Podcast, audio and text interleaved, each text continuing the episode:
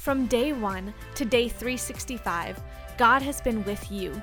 From day one to day 365 in the new year, let's devote ourselves to being with God again and again. Enjoy the message.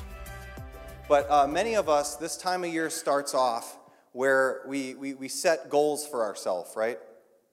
Have you ever, have, did you start off last year with a New Year's resolution of, of any sort? Anything that you wanted to change? You said, hey, you know what? I'm going to start 2023 off uh, with, with this goal in mind. Or if you're uh, Lucy, who is from our city group, she said, it's not a New Year's resolution, it's a New Year's determination. So I just want to see a quick show of hands if you had a resolution or are planning on doing one for this year. I'm not going to guilt or shame you. I just kind of want to survey. This might not be as common of a practice as the uh, internet leads us to believe. Okay, okay. what I want to mention this morning is if you're, if you're anything like me, you notice that your life isn't quite where you want it to be. And you decide sometime around this, this time of year that I want to make a change. I want to I want to do I see this thing in my life where I want to grow and and and I start off with the best intentions possible. But what happens? The hurry, the worry and the busy of life comes has its own vote and, and inevitably we reach the end 365 year, days later and we're not quite where we, we thought we would be at the beginning of last year. And I kind of look at this as every year, you know, we have our, our annual physicals. We any physical take, takers in here? We go to our doctor and we sit down and they're like, all right, you know, let's get you in and out in five minutes. How are you doing? You're doing good. Uh, any problems or complications? No. Anything you want to talk about? No. I just want to get in and get out and do my thing, right? Um, well, what I thought would be interesting is what if, what if we treated this message today as a spiritual physical, right? As a spiritual time where, you know, I go to my doctor, I'm sitting down with my medical professional, and he's telling me every single year, and, and shame on me, he says, you know, you really need to lift weights. And I'm looking eye to eye with the medical professional saying, I'm a runner. I have absolutely no desire to, to, to pump iron all day. I hate it. It's not my thing. I'm not going to do it. But I, but I don't say that. I sit there and I go, yeah, okay, yep, yep, I'm going to do it. Yep, all right, fine. Knowing full well in the back of my mind that there's nothing that he's going to say, nothing that he's going to do that's going to change my determination to avoid the gym at all possible. So, this morning, truth be told, you could be hearing this sermon and you could be thinking, okay, well, he's going to treat it like a, a spiritual physical. His pastor is going to get up here and he's going to tell me all these spiritual things that I should be doing, that I know I should be doing, that I'm feeling guilty for not doing. So we could just end the sermon right now. We could go home. I could just say, pray, pray read your Bible and pray, and let's get the worship band up here and, and call it close. But the thing is, if we sat down and we were having coffee, and I asked you, how are you doing? You'd say, good, I'm doing okay. You know, life is life could be better, right? Do you have any problems or complications? Uh, nothing that I really want to talk about. It, it's not that big of a deal. And then I get to, you know, the, the old spiritual, physical question Are you reading your Bible and praying? You're like, eh, could be a little better, could be a little better. And you realize that you have things that you want to change, but oftentimes we feel stagnant in our faith because we, we, we would leave this place where we come to worship and we surround ourselves with other people who believe in God, and, and we're like, yeah, I know I should be doing this, but I just can't bring myself around to do it. And so, if you're checking out church for the first time today, I want, I want to let you know something. This message this morning, I've written this message for somebody specific in mind. Okay? And if you're checking out church for the first time, I want you to understand this that this message that you're going to hear, it, it, it's, it's not so much written for, for a, someone who doesn't know Jesus, okay? Um, I, want you to, I want you to seriously think about what we're talking about this morning and ask yourself is the God of the Bible someone that I want to follow? That's the question that I would love for you to, to wrestle through this morning. If you're here this morning and reading your Bible is effortless, times of prayer just, just come naturally, like you're, you're looking, you hear the worship night on the 11th and you're like, I can't wait to be there, then this, this message for you is going to be more of a heart check to say, guard yourself against what we're talking about. But the point that I want to drive forward today is for anybody who's here who feels stagnant in their faith, who is here on day one of 2023 and is here on day 365 of 2023, and you feel like you're kind of in the same spot. You know, you, you know you should read the Bible, but, but there's so many other things in life that get our attention. You know you should be praying to God, and, and, and quite honestly, maybe some of you do. Maybe some of you pray to God when you put your kids to bed. Maybe some of you pray when you're eating dinner. But, but personal prayer time, yeah, it doesn't really take high priority, right? You might listen to Christian music when you're at work, when you're you know, multitasking. You know, you've got your, your favorite band on and your headphones. But when it comes to a worship night, uh, it's not really all that important. It's not something, my life's pretty good. I, I, I can get by without it. But it's my prayer this morning that if you're in that spot, if you find yourself kind of spiritually stagnant, and you find yourself not able to do the things that you really know you should be doing, my prayer is that you would leave this place today knowing that the main point is this is that you want to learn to love God for God. Okay, I know it's, it's profound, right? Loving God for who He actually is. And you might say to yourself, well, I've tried. I've done all of these things before. I've, I've, I've tried. I've tried reading my Bible. I had a Bible reading streak. You should have seen this thing. The streak was like 500 days long in my Bible app, but I broke my streak and I never could quite get back to the spot where I was at before. Or I've tried a Bible reading plan and I made it, you know, I started at Genesis and I made, I made it day one, I made it day two, but then I got to this list of, of rules and regulations in, in the book of Genesis and I was bored out of my mind I put the Bible down and I never really picked it back up. So before we talk about all of the things that we know that we should be doing, I, I do, it's not my goal to heap on guilt and shame on you this morning.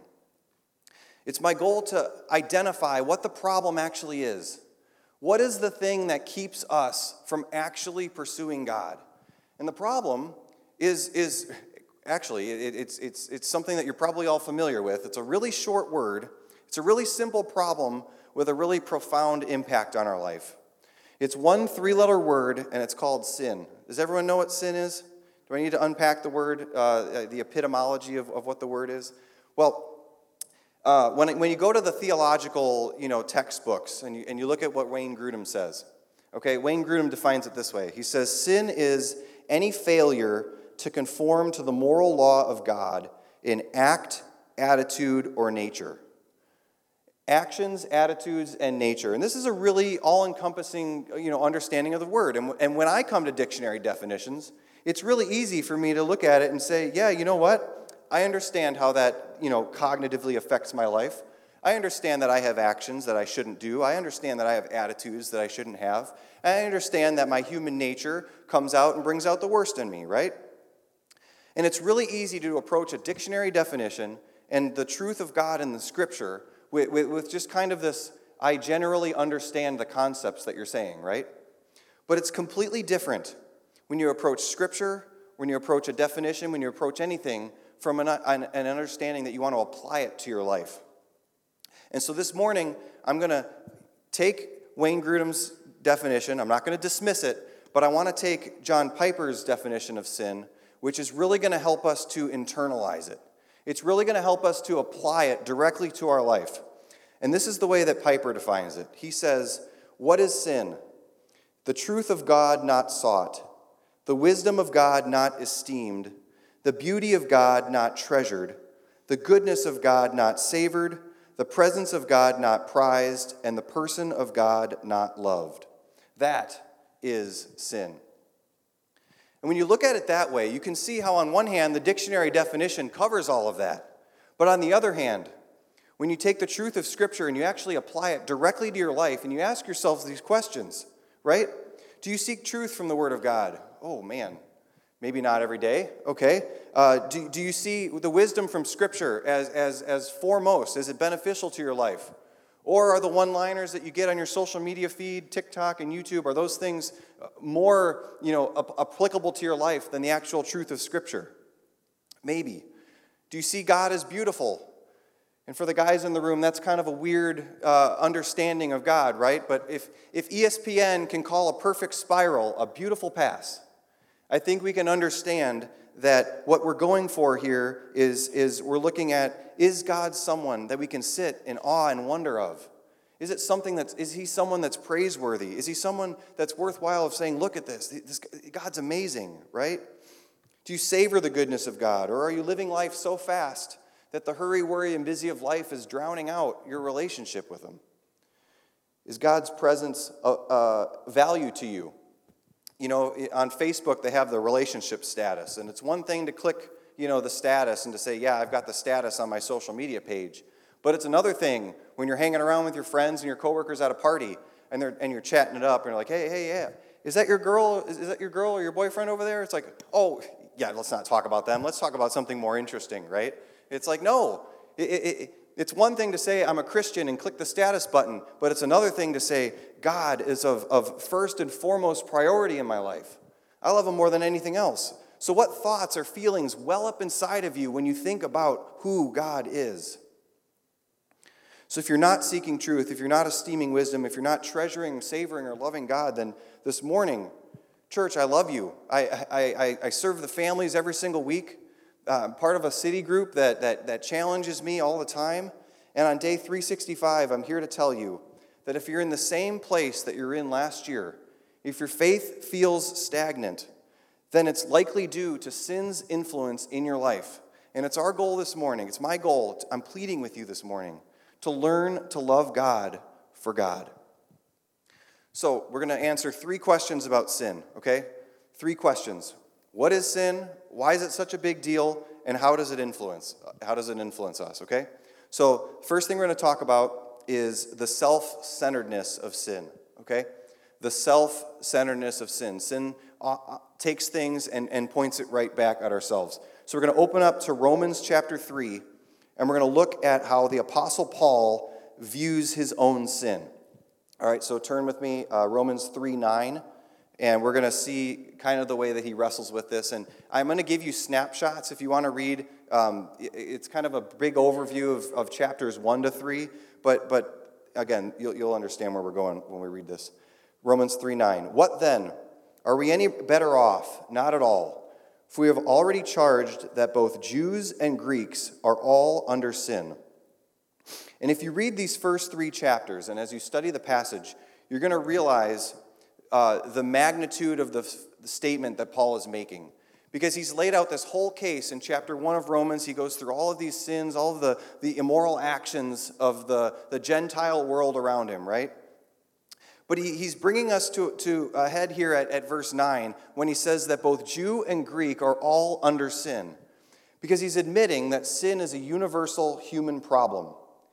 And what he's saying here is the same motivation that drives a murderous, greedy, jealous, you know, uh, uh, power hungry criminal is present in the heart of a person who appears to be good, moral, religious, and upright. And when you think about the statement that Paul is making, it's absolutely astounding because Paul was a former Pharisee, okay? And as a former Pharisee, he would have thought that his moral upstanding, his, his, his social credo, his, his, his, you know, his reputation would have been built upon his good deeds and his ad- adherence to the Old Testament law. And by following all of these good deeds and doing all of these good things, he would have earned God's blessing and he would have won people's respect. And this is an absolutely massive statement for Paul to be making in this letter to Romans. Because the truth is, he's the only one at this point in Scripture who could be making this point. As a former Pharisee, he would have been an expert in the law. He would have known the Old Testament better than anybody he was writing this letter to, right? He would have been, uh, he would have prided himself before knowing Jesus that he not only followed every letter of the law, but he was better at following the law than everybody else. And Paul's revealing something about the human heart that's absolutely stunning. Because upon first glance, he's showing us that while on the surface, good, moral, religious, upright people appear good, that they're still driven by the same motive and intention of sin as those bad, immoral, and, and reckless people. The same motivation, the same driver, the same self centeredness. He's admitting, the Apostle Paul is admitting, that every single person is motivated by it. You can't escape it. It permeates every action and it permeates every intention of your life. And, and I'd go so far to say this even if you're here this morning and you're checking out Christianity, you're here for the first time, I just want to open your eyes to the fact that sin is probably distorting your view of who God is already. Because if you're anything like me, you were probably raised in a tradition or, or, or you're raised with some sort of like view of what the church and Christianity is supposed to be. And you're probably walking into this room today and you're probably thinking, okay, pastor's going to tell me um, all the things I need to do, so I need to figure out what are the good things that I need to do so that I can do those good things and receive God's blessing. But if, if that's your viewpoint this morning, if that's what you're coming to Christianity with, if that's your preconceived notion of what faith is supposed to look like, then you need to understand that whatever spreadsheet you've built up about how you're supposed to seek God, it's wrong. It's off base because your focus can't be on the good things that you're supposed to be doing.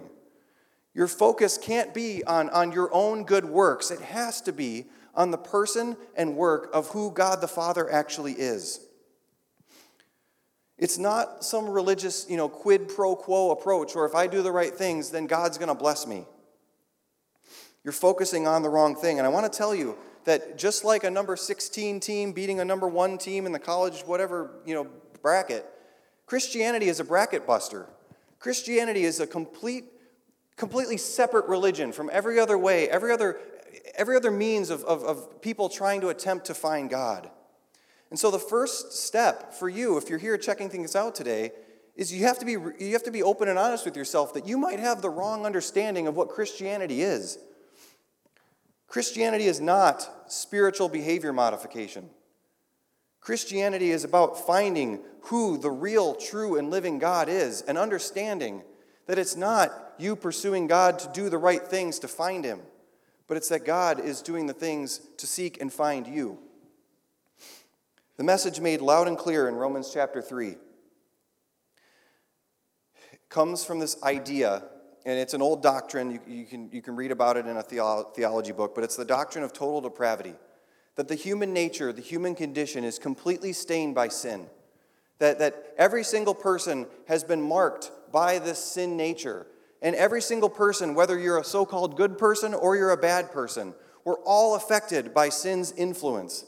And, and if you've ever met somebody like Paul in your life, you know, if you've met somebody that, that parades around and pretends to be holier than thou, you understand how amazing this point is. I mean, think about it. The Pharisees would have repented. The Pharisees would have been very public about their repentance.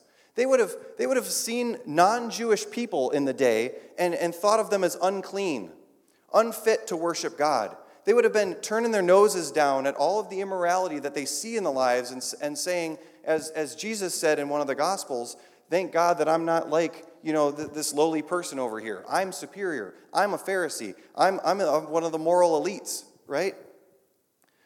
Paul would have prided himself on his religious piety.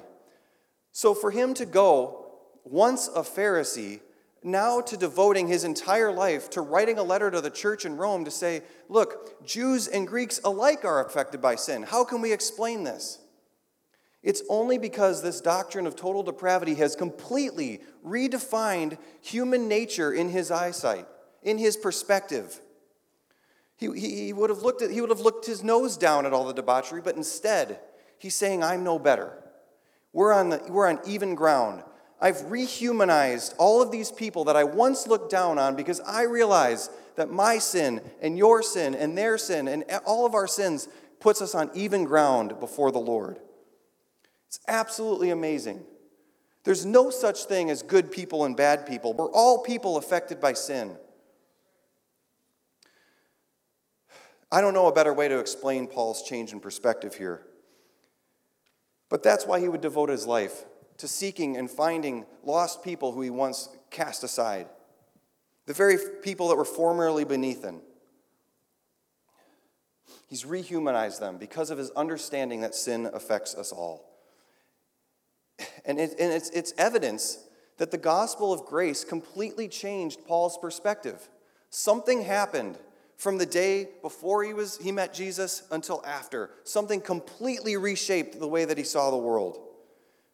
Good people don't receive blessings from God because of their good works, and bad people don't you know, get shunned from God because of their bad works. It's a free gift of grace offered to everyone. And the only status on the Facebook page in Paul's mind is whether you've accepted grace or not. It's not on your works. His whole understanding has been reshaped. And that's how Paul gets to say in, cha- in, in chapter 3, verse 9 Are we better off? He says, By no means. For Jews and Greeks alike are under sin. So don't make the mistake this morning of, of having your spreadsheet, of saying, here's all the things that, that you know, I'm stagnant in my faith, uh, I, I, I'm not reading my Bible, and so here's all the things I need to do in 2024 in order to get right. That's not the right framework, it's not the right foundation to build your faith upon. Don't make the mistake of trying to come to God by doing the right things. Learn to love God for God. That's the main point. Second, sin. So we talked about sin's self centeredness, sin's ability to deceive both good people, bad people, immoral people, rebellious people, and, uh, and upright religious people. We're all affected by it. Second point is sin's ability to distract us. Okay, we're going to go to verses 10 and 11, and Paul says this There's no one righteous, not even one. There's no one who understands, and there's no one who seeks God. And when you look at this, when you look at this, uh, what he's saying is he, he's, you, you might be sitting in this room today and saying, no one seeks God. I'm sitting in a room of about 100 people. Like, surely, is he writing to like a, a different church? He couldn't be talking about all of us, including myself. Eh, how could, how could he say no one seeks God? But the language here, understanding, seeking, turning, turning away, right? These are all, these aren't like behavioral terms. These are relational terms. This is like a direction of where your life is actually pointing, right? Paul's not talking about people's behaviors or people's actions. He's pleading, and, and, and, he's not chastising his audience for not following the rules. He's pleading with people to check their heart. He's pleading a case for them to understand, to learn to trust, and to learn to love God. Therefore, sin isn't just an action that we perform, it's not just the fact that you did something. No, sin is a distraction because what he's talking about is sin is, is, is the motive behind all of our actions, behind all of our intentions, right? The actions, attitudes, and nature. So let's put the actions aside and let's talk about the attitude and the nature, right? It's really tempting to play word association when you hear the word sin. And I know you probably came here this morning and saw the fireworks and like, man, this is a dark sermon, right?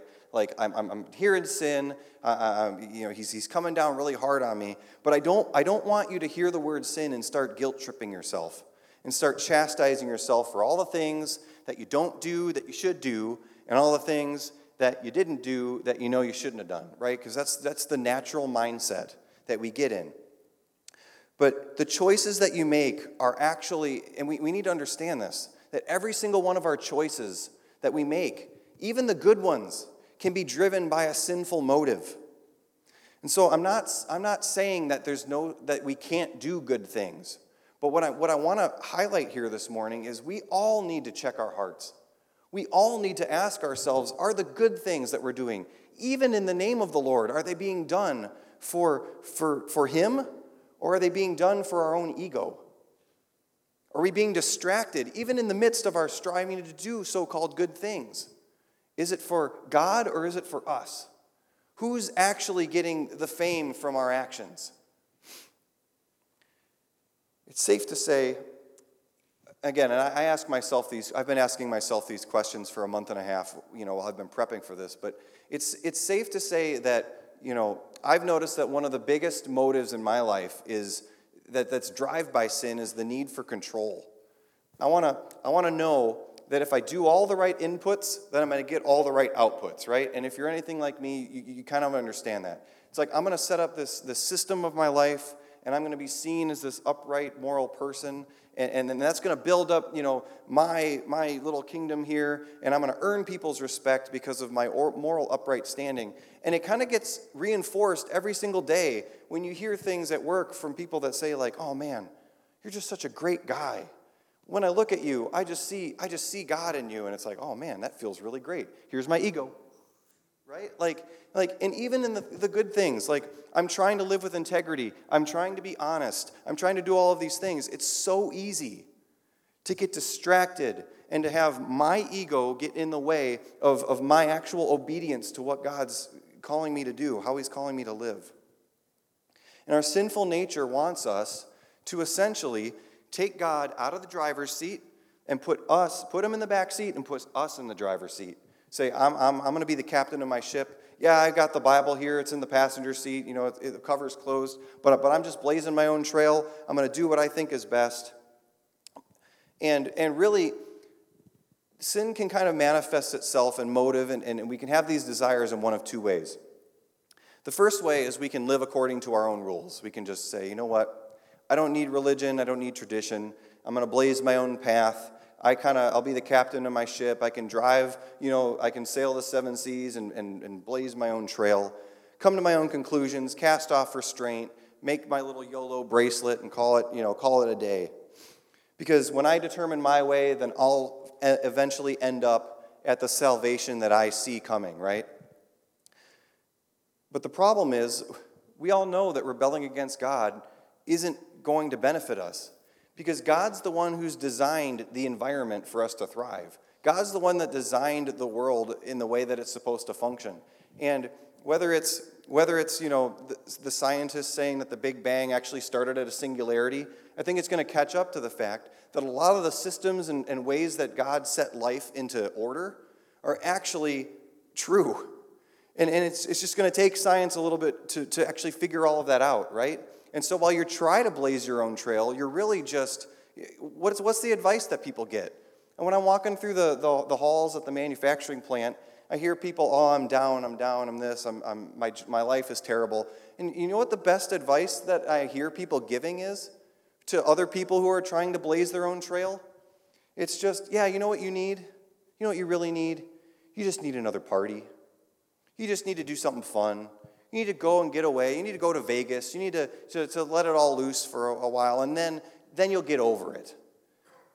What kind of terrible advice is that? Because the party's going to end and you're going to need another. And the, and, and the fun's going to end and you're going to look for something else, right? Like, it's awful. And if that's the best advice that we have to give each other, I, I hope that there's something more substantial than that.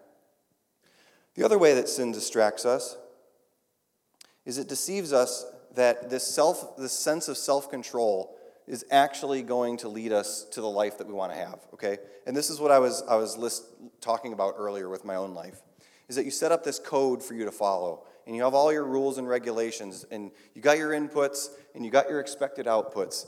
But the problem is, you're literally putting fate in your own hands. You're saying, My ability to follow my rules will lead me to salvation and will mandate God's blessing on my life because all of my rules and regulations come from all of these great Bible verses and all of this wonderful wisdom that the Bible has to offer me. And so, because I've set up my code and because I follow it religiously every single day, that's what's going to let God's blessings flow. But the problem with this approach is that your motive is off base. You're, you're, you're not loving God for God. You're actually loving God just to receive the blessings that you're expecting from Him from your little spreadsheet that you set up.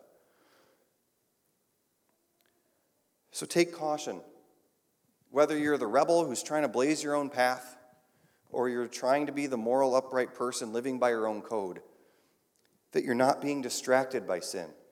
That sin's motive to, to put you in the driver's seat isn't taking over your life.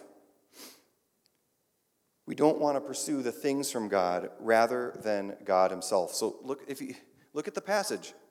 The passage doesn't say Romans chapter 3 verse 10. The passage doesn't say that no one seeks blessings from God. Of course they do. Who wouldn't want blessings? The passage doesn't say no one seeks answer to prayer. We would all love that. We'd all love to be able to talk to God, ask him anything and have it happen. That would be amazing. No. What the passage is saying is that oh yeah, the passage isn't saying that we're not looking for forgiveness from God. Because just as Paul was a Pharisee, he would have, he would have, you know, like I said earlier, he would have repented publicly and been praised for it, right? The passage is saying that no one seeks God because in all of our strivings, all of our servings, all of our efforts to do the things that we know we should do as Christians, we're still marked by sin and we're distracted from the main thing. As we start pursuing things like, you know, if you've ever been in a ministry position or you've, you've, you've been serving in, in, like, you know, the less fortunate or, or whatever, what happens? You get in fights. You get angry. The ministry or the, the, the, the, the community service that you're doing, it's not being done your way, right?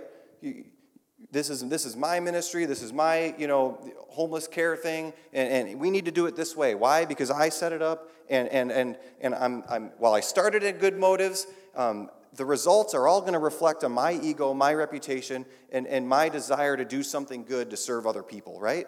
We, we, we've all been in those situations. We've all been in those situations where we, we let little things distract us from actually pursuing who God is and what He's called us to do in the first place. So, am I making sense? Does that make sense?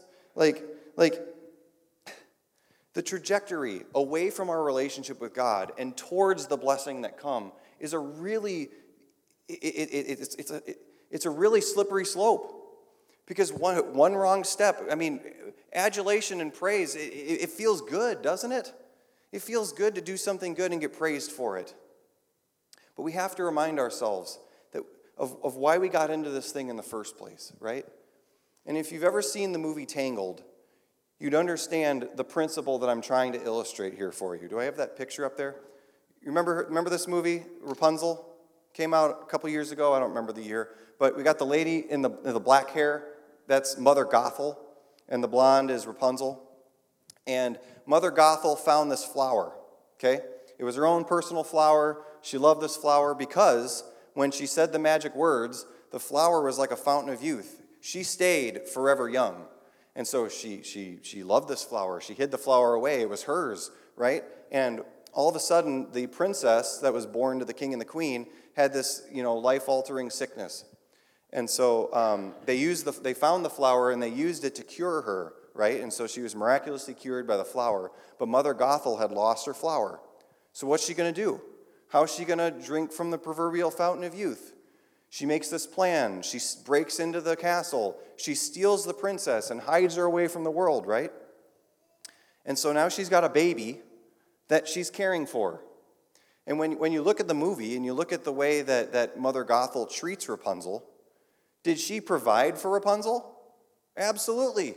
She went to the market every single day, got the food for her, right? She, she got the, she got the, the, she allowed her to do art. She got her paints. She, she, you know, took care of all of her whims and, and desires. Did she uh, protect her? Absolutely. She built this big, you know, castle way far away from everybody. Um, you know, she had great amenities, you know, beds and animal friends and all of these things. But the question that I want to highlight this morning, and I want to ask you, and I think you know the answer did Gothel actually love Rapunzel? No, she didn't. She didn't love Rapunzel.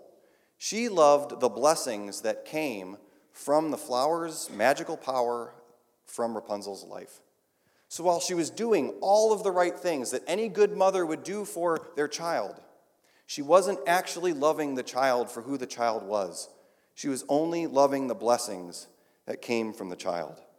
And likewise with us, that's what this passage is saying. So without the presence of the Holy Spirit, no one seeks God. No one desires for understanding. No one actually wants God for God because we're so distracted by sin. Pride can blind us all. Sin is crouching at the door, and we all have a sinful nature that loves to be praised for the good works that we do. I was asked a couple weeks ago by a coworker about why why do we pray? You know, it, the, the, big, the big issue was, um, you know, his mother had a, a, medical emergency, and so she was part of a church, and the whole church prayed for her, and, and nothing changed, right? And the question was, what is the point of prayer if it doesn't actually work, if nothing actually changes? And, you know, it, you, you, get, you get caught off guard when, when, when it kind of comes from, uh, from, you know, left field. It's like, oh man, excuse me. I wasn't actually, you know, prepared for that question. And the more you think about it, it's like, man, why do we pray? Why do we actually seek God? Why do we, we come before Him in prayer? And you realize that it's really easy to follow God, to pray to God, to read your Bible, to, to, to, to, to go through all of the religious motions when life is good, isn't it? When the sun is shining, the, the, the, the sky is blue, and, and blessings and provision come your way, it's like, man, God's great. He's blessed me. Look at what I've got, right? Look at, look at how He's provided. But it's only when trials show up, when you find yourself in that crucible, right? When you've got heat, you've got pressure, and you've got stress, that you actually realize why you got into Christianity in the first place. And so, prayer is a reminder, a constant reminder to us. Did you get into Christianity for God to bless you or for you to follow and love God in the first place? And that's why we pray, whether He answers our prayers or not. It's because when you, when you have this resolve, when you have this understanding of who God is, it drives you through the trials, through the crucible, through all the stress in your life to say, you know what? When trials come my way, I don't say, Where's God? He seems distant. I'm putting my Bible aside. I don't need him because I'm so stressed out. No. I say, Bring it on. I say, you know, the, the higher they raise me, uh, the higher they raise you. The lower they raise me, the more I, I need you, right? He's, you say this, just like what uh, Job said in Job 121. He says, Naked I came from my mother's womb, and naked I will leave this life. The Lord gives, and the Lord takes away. Blessed be the name of the Lord. And if Job can, can say that after losing his entire, all of his kids and all of his property, then we can say that in the midst of our trials too. So don't run away from God through rebellion. Don't try to blaze your own path. And guard your heart because even the good things that you do, we can be distracted away from our first love because we can do things for the wrong reasons. We need to love God for God. So now you're asking, what do we do about this? And this is our final point this morning. What do we do about the sin in our life? I imagine that you're probably feeling a bit hopeless because you realize I'm self centered, I'm distracted, I, I, can't even do good things for, for, the, for the right reasons. What am I supposed to do? And if I was sitting in your seat and I was listening to this as, as I was for the past month and a half, I'd be feeling pretty depressed. I'd be feeling anxious because I realize that all my actions, all my attitudes, all of the good things in my life are being done for the wrong reasons. I feel completely helpless. And if you're sitting here today and, that, and those thoughts are going through your mind, you're on the right track. Because I want to affirm you that those are the absolute right thing. That's the right posture to have. When someone gives you constructive criticism, when someone, even with good intentions, tries to help you better yourself, what is your natural response? Is it to say, Oh, thank you for helping me with this blind spot in my life? So often, that's not our natural response. So often we hear little critiques and we're like, no, but wait, you don't understand this. Let me give you this excuse. Let me try to, to, to, to talk my way out of it, right? And, and it keeps us from actually understanding how broken we actually are. And so look at the way that Paul describes humanity uh, later on in this passage. He says this All have turned away, their throats are open graved, they deceive with their tongues. Their viper's venom is under their lips, their mouth is full of cursing and bitterness, their feet are swift to shed blood. He's showing us a glimpse of the reality of the world. We've all chosen to sin at some point in our life, and we've all used our words to cut people down. We've all used our motives for selfish gain. We've all, we've all you know, bigged ourselves up or, or teared someone else down so that by proxy we can big ourselves back up. We all desire, you know, that, that retribution and, and, and getting right when we're wronged. The fact is, we read these things in Scripture and we have to be able to understand what the, illustrated, what the illustration is pointing us towards. It's despite of our best effort that no one seeks God, no one is righteous, and we're all in the same boat, totally depraved. So, what do we do about it? First thing, verse 19. We know that whatever the law says, it speaks to those who are subject to the law so that every mouth may be shut and the whole world may be subject to, Paul, to God's judgment. The first solution offered by Paul is to have our mouths shut. How is that going to help us? How does, how does shutting our mouths help us before the Lord? How does that, that, that, that, that, that help us? Well, if, if you feel that natural tendency when someone confronts you with something to, to get defensive, to bow up, to say, I'm not as bad as you're making me out to be, that's what Paul's talking about. He's saying when we're confronted with our own sinful desire, the first solution is to shut our mouths, is to quiet ourselves, is to, is to put the excuses behind us, is to, is, is to not deceive ourselves with our tongue or minimize just how bad we actually are in our minds. It's when passages like this in the Bible that show up and we're confronted that we realize or we try to tell ourselves that we're really not all that bad. And what this, what this point makes me think of is you ever seen Spider Man No Way Home? Peter's, uh, Peter Parker is uh, uh, framed for being the, the vigilante, and they finally catch him, and he's, he's held for questioning. And there's this scene where he's in the room, and they're asking him all these questions, and he's trying to deny everything because he's a hero, but they all were deceived by the bad guy who made him think Peter Parker was the bad guy, right? And so he's in the middle of his questioning. They show uh, MJ and Aunt May and, and Ned are getting carried in. Don't say anything without a lawyer, right? And they're like, like, like quiet, quiet.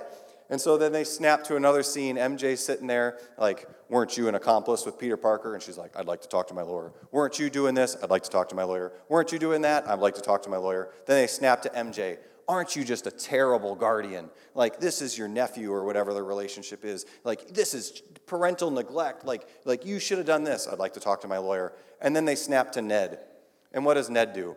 He's like, he's sitting there. He goes, um, well, uh, uh, I'm not supposed to say anything to you without my lawyer. He's like, oh, I get that, I get that. But I just have one question.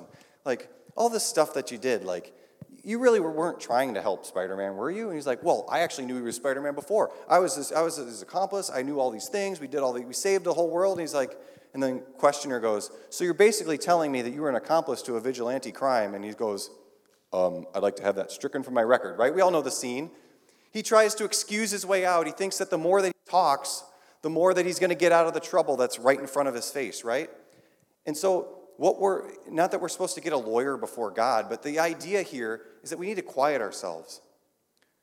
We need to stop the excuses. We need to stop defending our own sinful tendency and just sit before the Lord, silence ourselves, and wait and listen.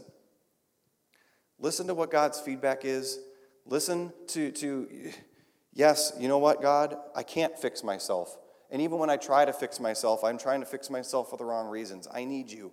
i am hopelessly marked by my sinful tendencies. I need you to, to, to free me from this. You have nothing to do but prayerfully ask yourself where are my motives self centered? Where am I doing good things for the wrong reason? How am I distracting myself from actually loving God for God?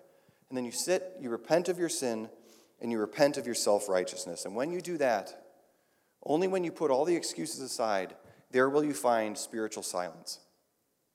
And the second, the second solution to our problem is actually right at the end of verse 18. Right at the end of Paul going through all of these descriptors of all of these really graphic ways that sin manifests itself in the lives of people, he says this. Paul says, There is no fear of God before their eyes. And so, for some of you sitting here, you're like, Fear of God, that's a really odd term. You know, I, when, I, when I think about God, and I've heard that God is love, I'm not sure how um, fear of God and loving God are supposed to go hand in hand. So you're telling me to love God for God, that's your main point, but yet you're also telling me to be afraid of Him?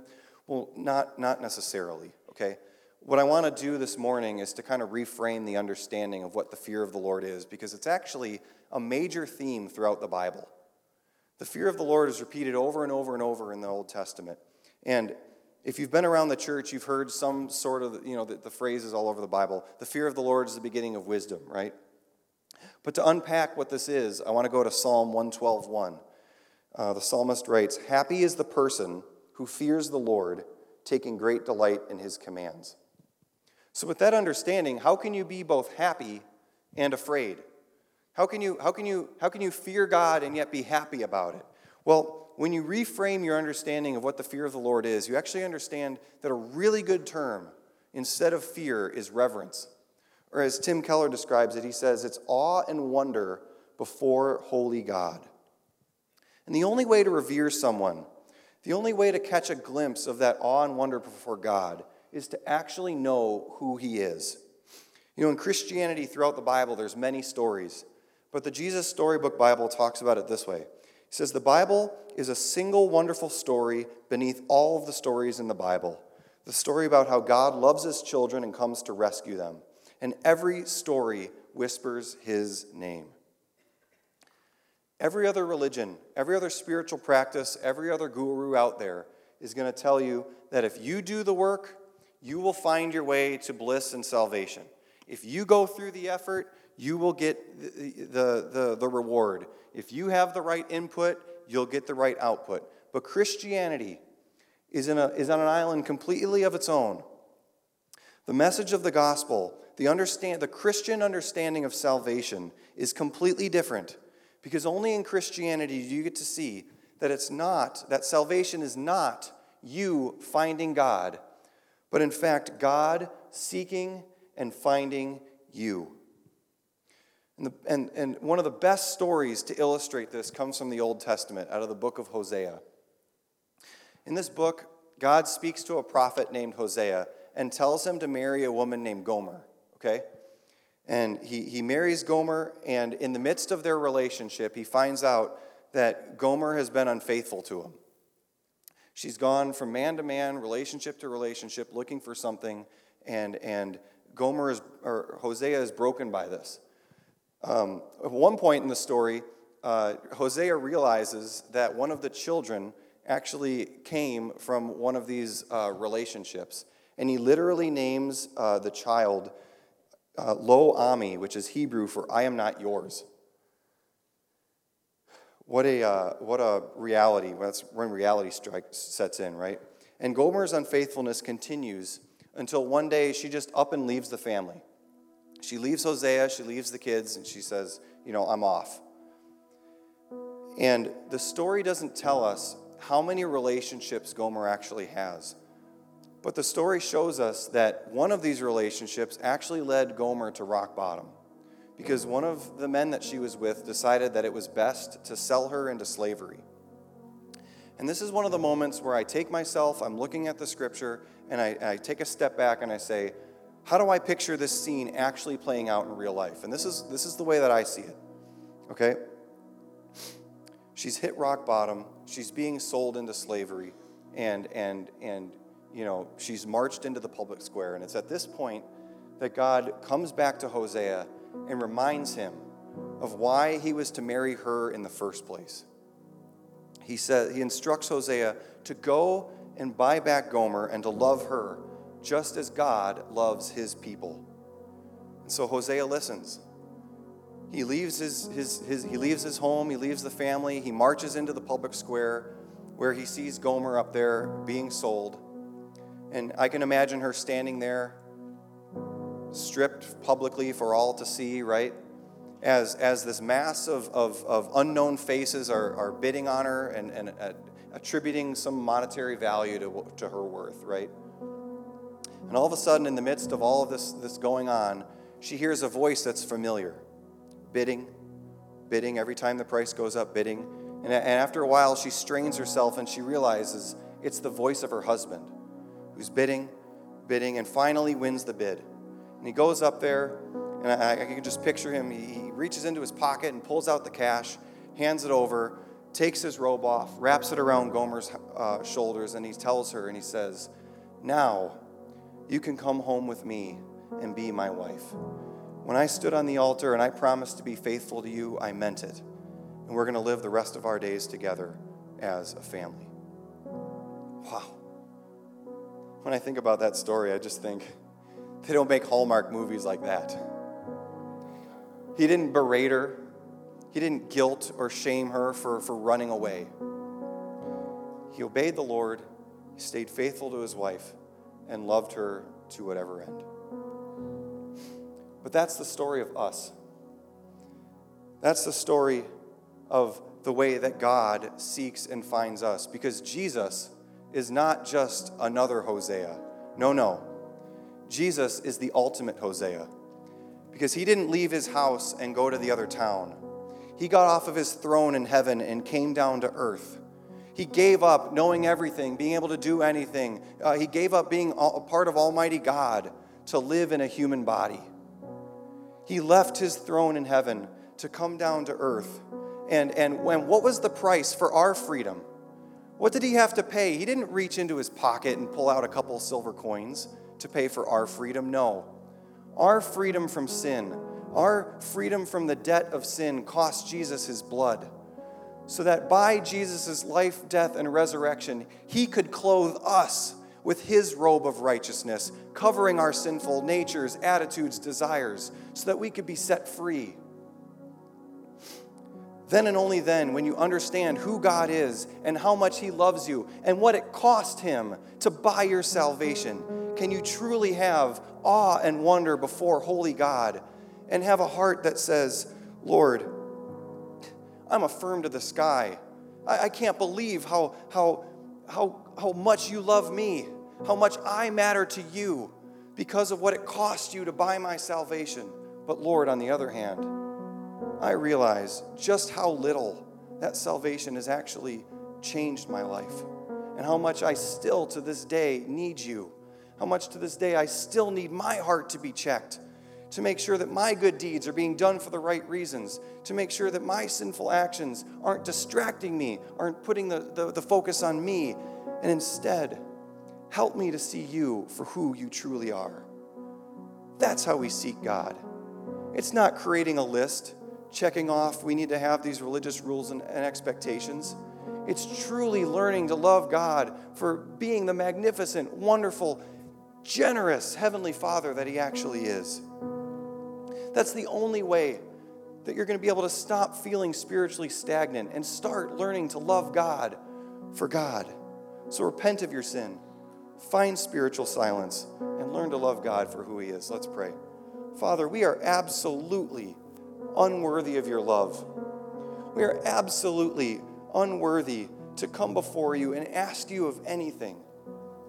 Lord, we're sinners by nature, by attitude, by choice and yet you still love us. Even in the midst of our unfaithfulness, you sent your Son down to die in our place for our sins once and forever. So that we wouldn't have to strive to find you, but that we could learn to love you for who you are.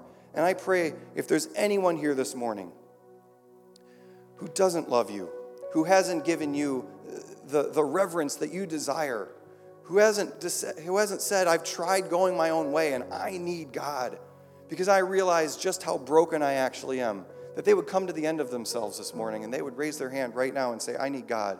And if that's you, I just want to see your hand so I can pray for you. Thank you. Is there anyone else? Thank you. People online, if you comment, um, we will have people praying for you online. I'm just going to pray openly. And it's not the prayer that saves you, but I just want to give you some words to communicate back to God and say, Lord, thank you for loving an unworthy, sinful person like me, for sending your son to die in my place so that I could live with you forever, so that I could find my salvation, not in anything that I've done, but in the person and work of Jesus, who went to the cross for me, who was, who was stripped publicly and tortured for me, who shed his blood for me and rose three days later proving that he was who he said he is. He's God's Son, given once and for all, so that we might have life. Thank you, Lord, for that gift. I understand just how awesome you are, and I want to follow you the rest of my life. I know I'm not going to be perfect, but I'm setting my heart today to be in tune with who you are. for everyone else, I just want to put a heart check out there to say that if you've been stagnant in your faith, get to that spot where you're silent before the Lord and you can be filled with the awe and wonder of who He is. Thanks again for listening to this week's episode. If you would like to know more about Kenosha City Church, then check us out online at kenosha.church or on Facebook, Instagram, and YouTube at Kenosha City Church. Lastly, if you enjoyed this episode, we encourage you to follow us so that you never have to miss an episode. At Kenosha City Church, we are not perfect people, but real people being made new through Jesus.